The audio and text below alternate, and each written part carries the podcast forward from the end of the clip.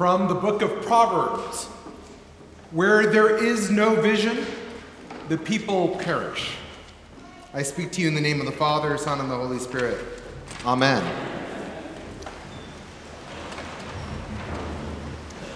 New York Times writer and PBS commentator David Brooks has captured a sentiment that I am grappling with.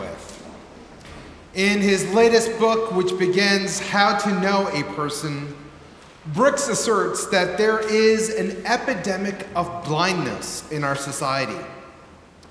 The epidemic is not biological. Rather, blindness, in Brooks's estimation, is about a society where we have become strangers to each other. The consequence of a culture that has become strangers to each other is loneliness, sadness, rudeness, and spitefulness.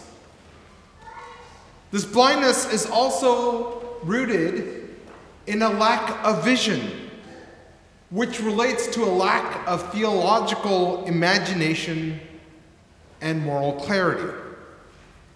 Another way to understand the epidemic of blindness is that we are in an era where there is a clear leadership vacuum. Both directly and indirectly, Scripture reveals issues that speak to our current times. Whether it's political instability, moral crises, crisis in terms of a lack of vision, Scripture describes what our foreparents in the tradition have dealt with. It seems that the epidemic of blindness is not new. Rather, from our scriptures today, we read two instances of blindness, but also read of great hope. Turn with me, if you will, to the second sentence of the first lesson today the word of the Lord was rare in those days. Visions were not widespread. You see, it's not that God was not speaking or God was distant. Rather, the culture was so distanced from wanting to hear from God, from desiring to know God, and desiring to trust God. So much so that God had to use other means to offer a vision in order to break through. The context of our lesson is before a time where there were kings to rule the nation of Israel. They were led by a group called judges and priests. And one major figure was Eli, the high priest, who was chief of the shrine at Shiloh. Now, Eli, being a good dad, appointed his two sons to succeed him. And in many ways, he was complicit by turning a blind eye turning a blind eye to their fact that they were morally bankrupt, not worthy of the office. They misused the offerings that were at the temple, and they engaged in breaches of trust and abuse of power. They were predators. In an era of moral corruption, where the foundations of ethics and living a life of virtue is discounted and made fun of, when people do not take their call, positions, vocations, vows, or oath of office seriously, is it a wonder that visions of God's revelations are not discerned? Yet, even in those contexts, there is always hope. A new generation that hears and perceives God's will. Samuel, who's probably, you know, the age of Lyndon or Brooks or Johan or Nick or Madeline or any one of our little kids who are, are here represents the new generation of possibility who hears and is willing to listen to a new direction from God. Now let's look at the gospel.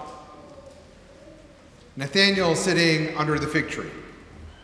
Now, sitting under the fig tree is perhaps code for someone who's studying and reflecting on the law and the Torah. And Nathaniel is invited by his friend Philip. Blinded by his preconceptions and disillusionment, Nathaniel replies, What good can come from Nazareth? Now, we can read that as sarcasm. But hidden behind that is a sign of someone who is struggling and yearning for a vision in life. Without missing a beat, this scholar reports Can anything, anything good come out of Nazareth?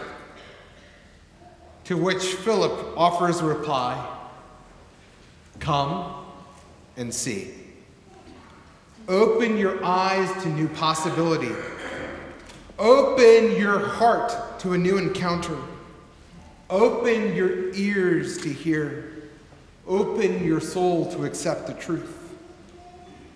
Just like Samuel's life took a new direction upon hearing God's voice, Nathanael's life takes a different direction when he feels that he has been seen by God and when he himself sees Jesus.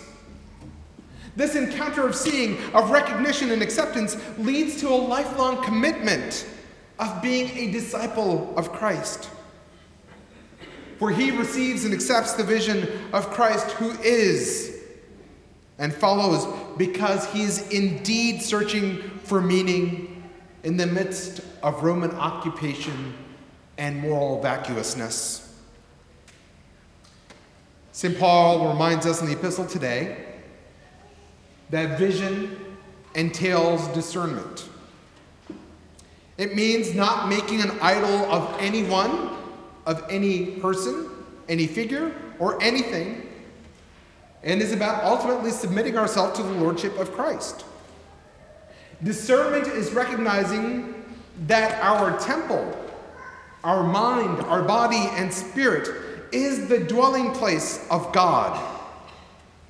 Such discernment plus recognition leads to health. In the words of the old 1662 prayer book, there is no health in us.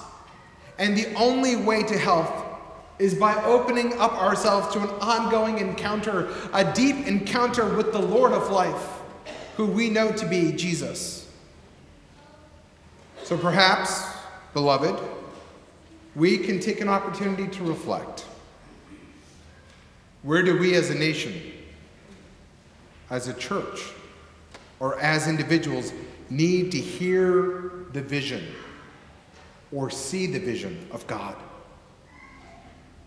Examining your own lives. Where are areas in your life when you need to feel more connected?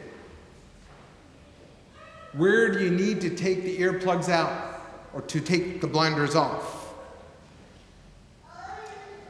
Are you fearful that you are not seeing or feeling a vision for life? a life of deep meaning? Now, there is a paradox here. The good news is that, thank God, we are unable to help ourselves. We are unable to help ourselves because we have a God. God is a God who discloses and deeply desires to be encountered and wants to encounter each and every one of you. The good news is that God intervenes and uses people to offer mirrors to us. For Eli, it is Samuel. For Nathanael, it is Philip. Perhaps for you, it's your clergy person, spiritual director, or a parish group.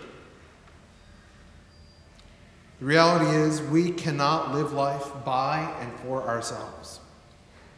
We need God and we need people in our life. So I invite you to pray with me from the words of our collect. Let us pray. Almighty God, whose Son, our Savior, Jesus Christ, is the light of the world, grant that your people, illumined by your word and sacraments, may shine with the radiance of Christ's glory, that he may be known, worshiped, and obeyed to the ends of the earth. Through Jesus Christ our Lord, who with you and the Holy Spirit lives and reigns, one God, now and forever. Amen.